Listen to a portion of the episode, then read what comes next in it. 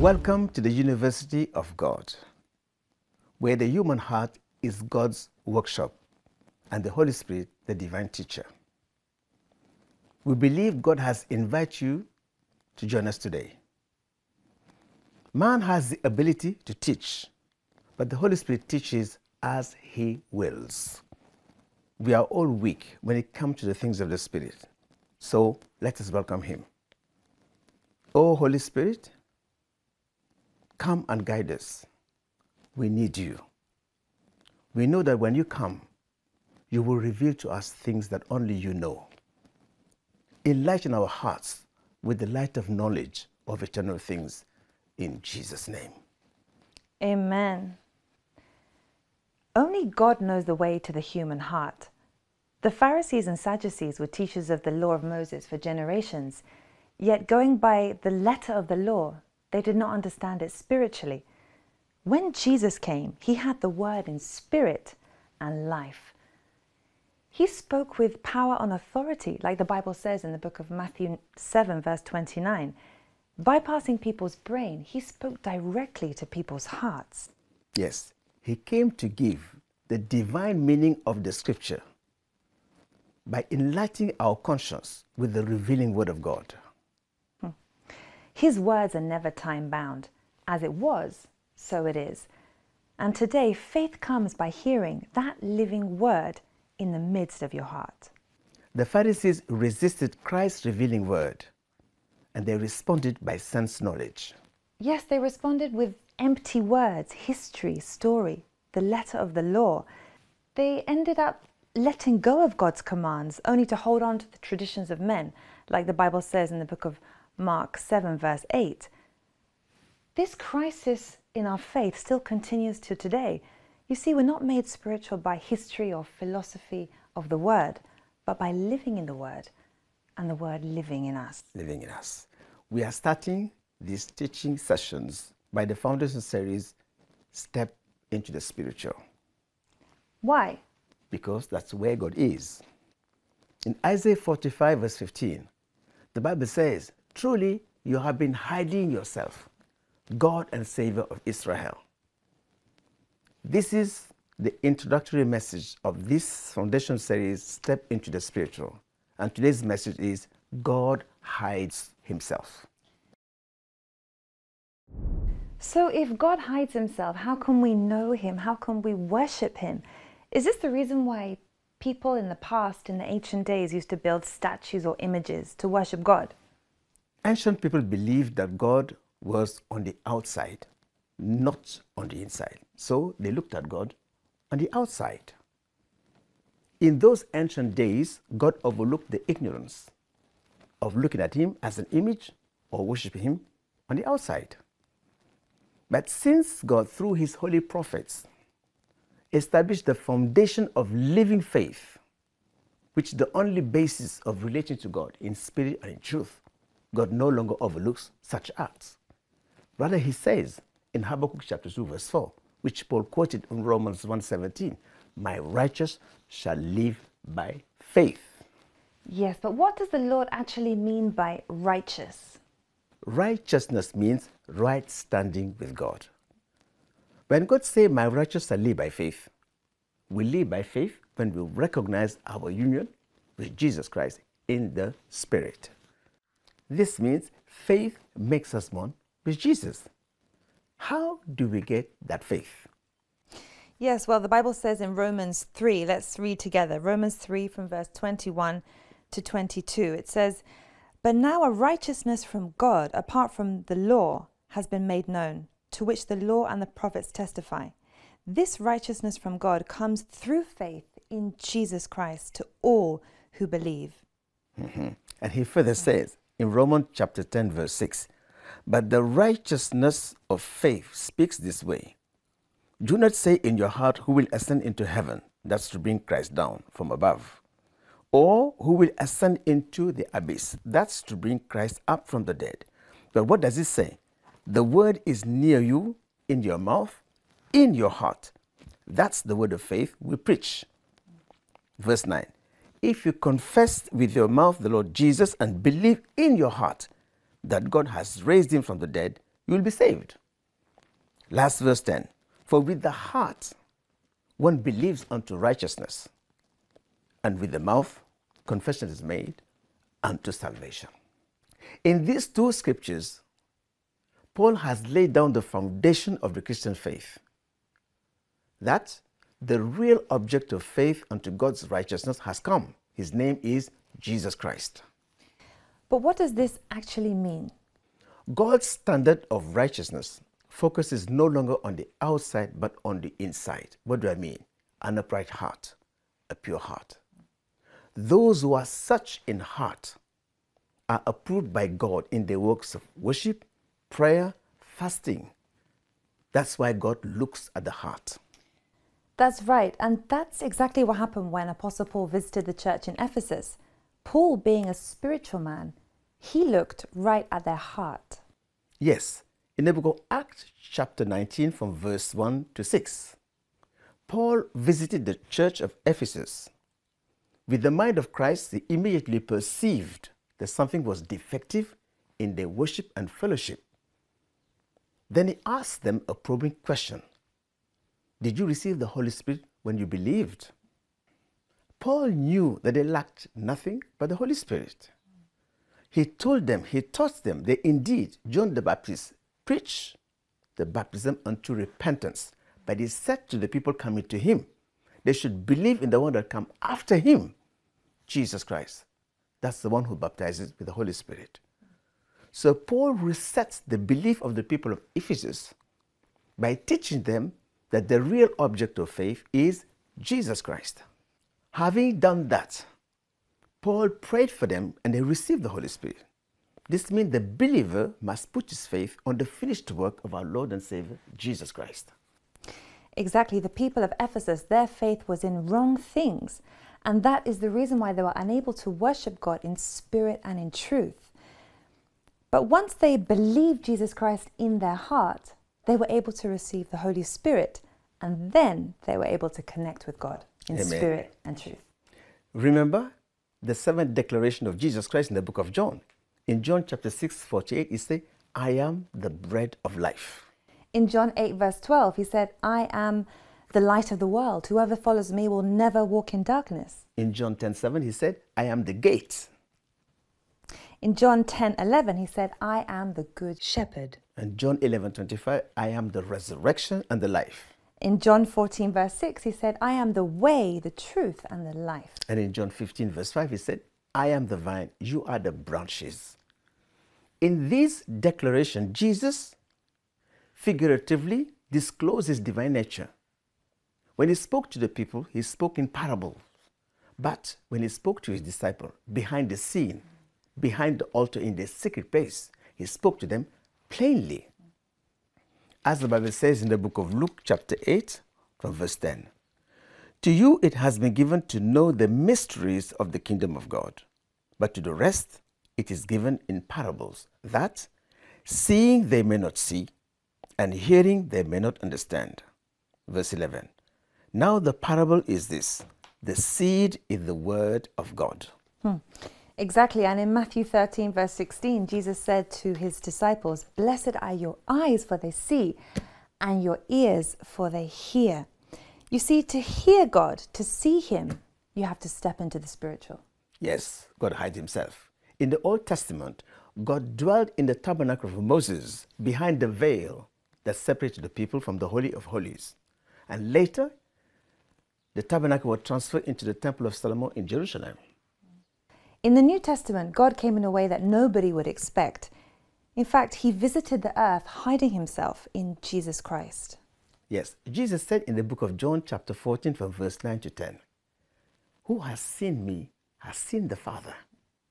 I am in the Father, and the Father is in me. God's eternal word, a spirit, his creative essence that created material things became flesh. John chapter 1, verse 14. But you know, during his earthly ministry, so many looked at Jesus on the outside and saw only the son of Joseph and Mary. They were offended at him and even asked, How can he call himself God? So, who is Jesus? That's the question. He asked Simon Peter, Who do you say I am? And in Matthew 16, verse 16, Simon Peter answered, You are the Messiah, the Son of the living God. And Jesus replied, Blessed are you, Simon, son of Jonah, for this was not revealed to you by flesh and blood, but by my Father in heaven.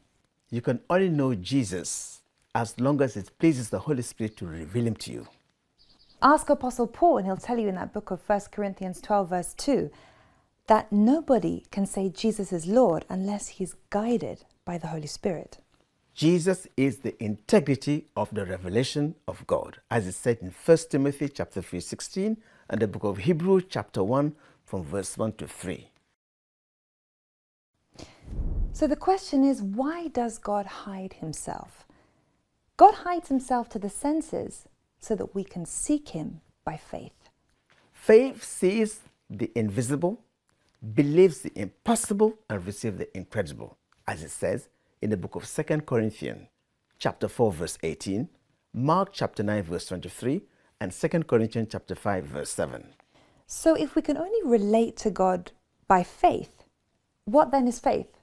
Faith is of man's heart, I mean man's spirit. Faith is a spiritual thing. That means we don't know God by a mental imagination or intelligence. Faith is not the product of the reasoning faculties, but of the recreated spirit. So it's an erroneous assumption that spiritual truths can be intellectually perceived. That's why we need to step into the spiritual. Today, are you still walking in the natural, burdened by the letter of the law, tied up with how people perceive you, trusting in your own work, your own effort, your own concept of religion? Are you still walking in darkness, bound by the pain of the past, trapped by the anxiety of the future, unable to see the light of today? Jesus Christ, the hidden truth, where the true light comes from, is walking towards you. You pray that by His Spirit, you recognize His steps, you hear His voice, sense His presence, and receive His light. I pray, Lord Jesus, contact our heart by your Spirit in Jesus' name. Amen. Amen.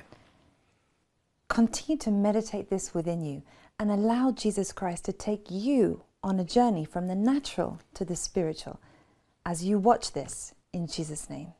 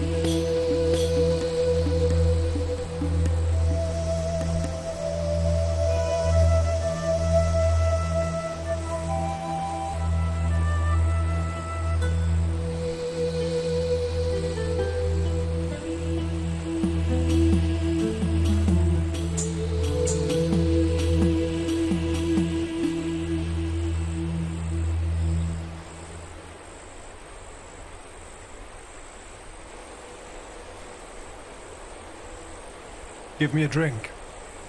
How is it that you, being a Jew, ask a drink from me, a Samaritan woman? If you knew the gift of God and who it is that asks you for a drink, you would have asked him, and he would have given you living water.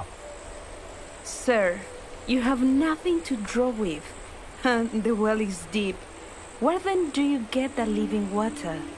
Are you greater than our father Jacob, who gave us the well and drank from it himself, as well as his sons and his livestock? Whoever drinks of this water will thirst again. But whoever drinks of the water I will give him will never thirst.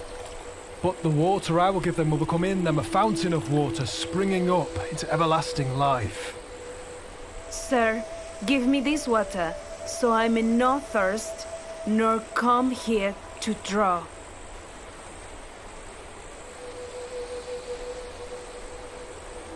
Go, call your husband and come here. I have no husband. You've well said. I have no husband. Few have had five husbands. And the one you have now is not your husband. In this you have said truly. Sir, I perceive you are a prophet. Our fathers worship on these mountains, but you Jews said that Jerusalem is the place where we must worship. Woman, believe me, the hour is coming when neither on this mountain nor in Jerusalem will you worship the Father. You worship what you do not know. We worship what we know because salvation is of the Jews, but an hour is coming, and now is when the true worshippers will worship the Father in spirit and truth, for the Father seeks such to worship him.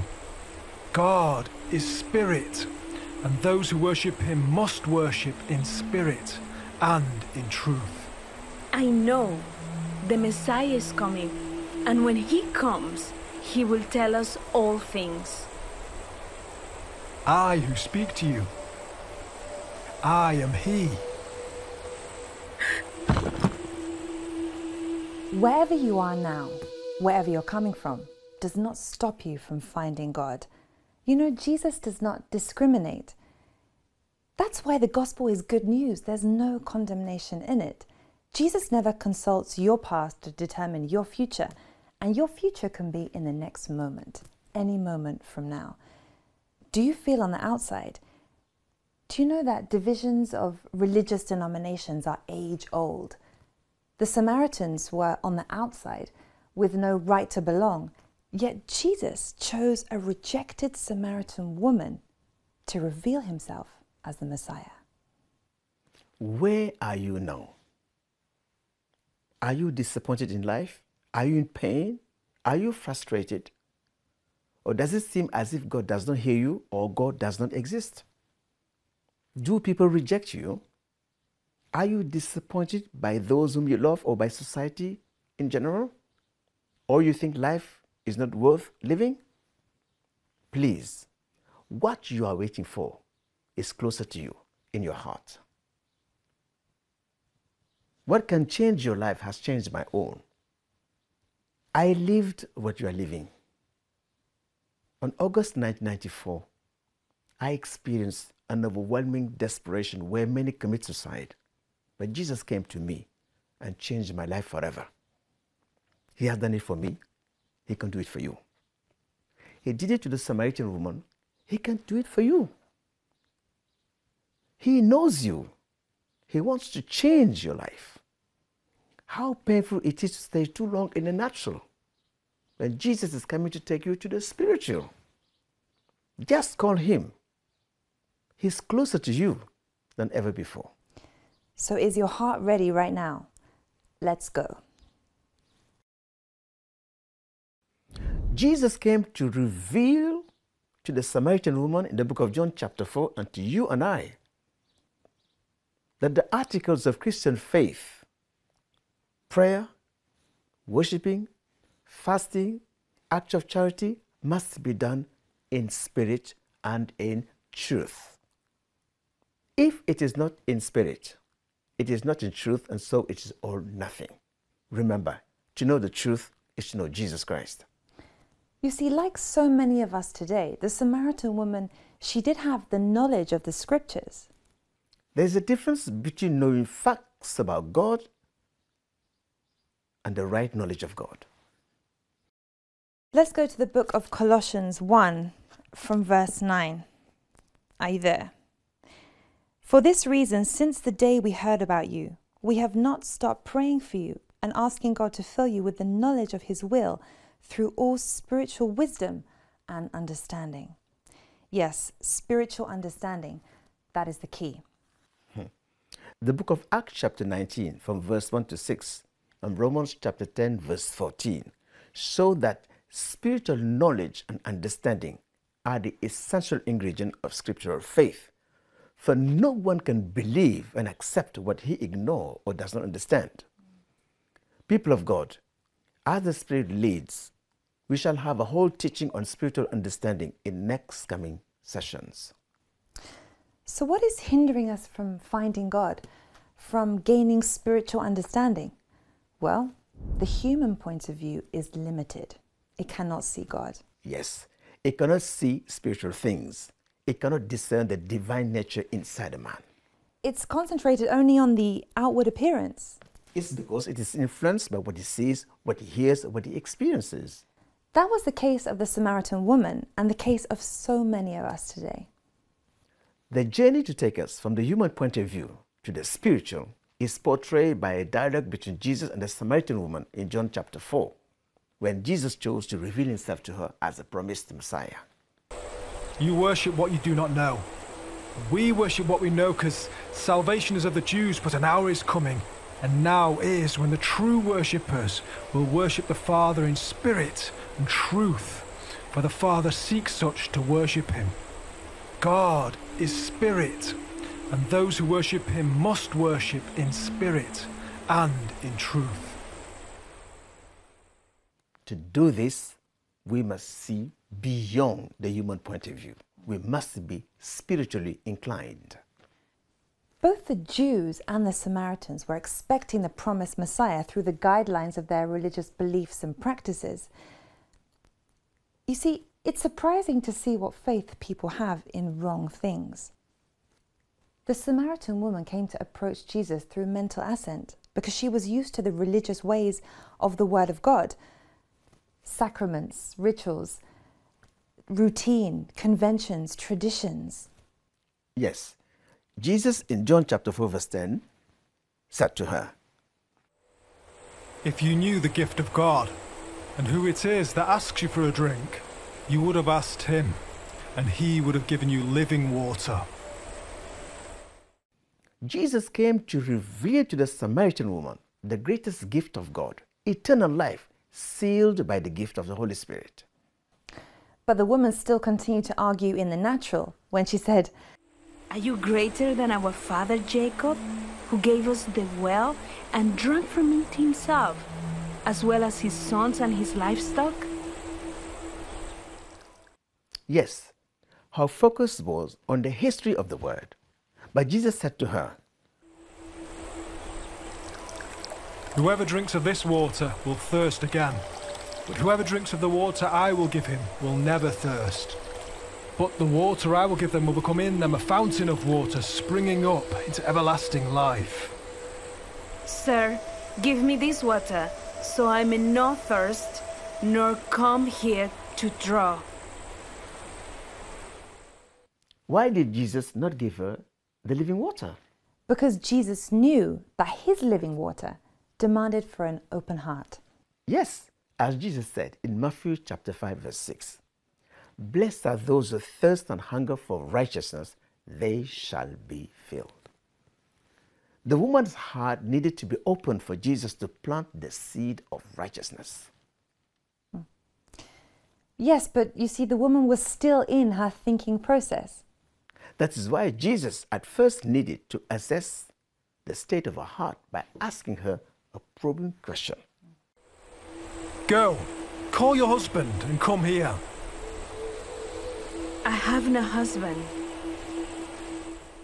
In her response, Jesus saw the pain and disappointment in her heart, and also he saw a keen desire to change. Therefore, Jesus hit the root of her problem by sending the revealing word of prophecy. If you have had five husbands, and the one you have now is not your husband, Immediately her heart was opened, her conscience sprung. The heart of the woman was opened by the word of revelation. The word of revelation prevailed over her thinking processes. Yes, her mind was instantly renewed. She forgot about fetching water and began to think about the things of God. Jesus' living word shifted her focus from the natural to the spiritual. Sir, I perceive you are a prophet. She looked onto the realm of the Spirit and said, I know the Messiah is coming, and when he comes, he will tell us all things. Her heart was opened. And Jesus planted the seed of the kingdom, the living word. I who speak to you, I am he. Yes, Jesus, in answering the fundamental issues of our life, has disclosed his real identity, the promised Messiah. The root of her problem was not on the outside, but on the inside of her. She was carrying in her heart a heavy burden of pain and disappointments. Jesus saw in her heart a genuine desire to change, and Jesus shifted her attention from the natural to the spiritual by sending the revealing word of prophecy. Jesus sent the revealing prophetic word that exposed a real need. The need is salvation. Revelation brought about conviction. And she acted on that conviction, and her life of disappointment came to an end. Revelation is a spiritual knowledge. This is the truth that sets us free. Her belief was reset.